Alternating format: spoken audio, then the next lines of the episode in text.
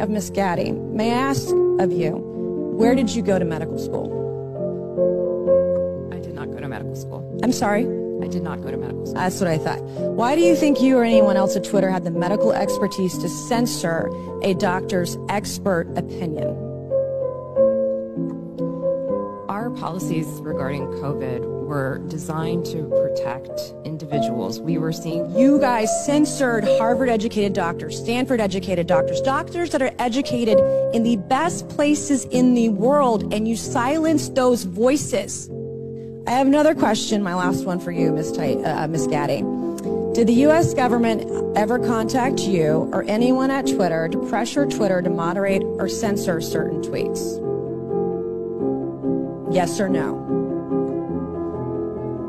We have a program. Did the U S government ever contact you or anyone at Twitter to censor or moderate certain tweets? Yes or no? We receive legal demands to remove content from the platform from the U S government and governments all around the world. Those are published on a third-party website, and anyone can review them. Thank God for Matt Taibbi. Thank God for Elon Musk for allowing to show us in the world that Twitter was basically a subsidiary of the F B I, censoring real medical voices with real expertise that put real Americans' lives in danger because they didn't have that information.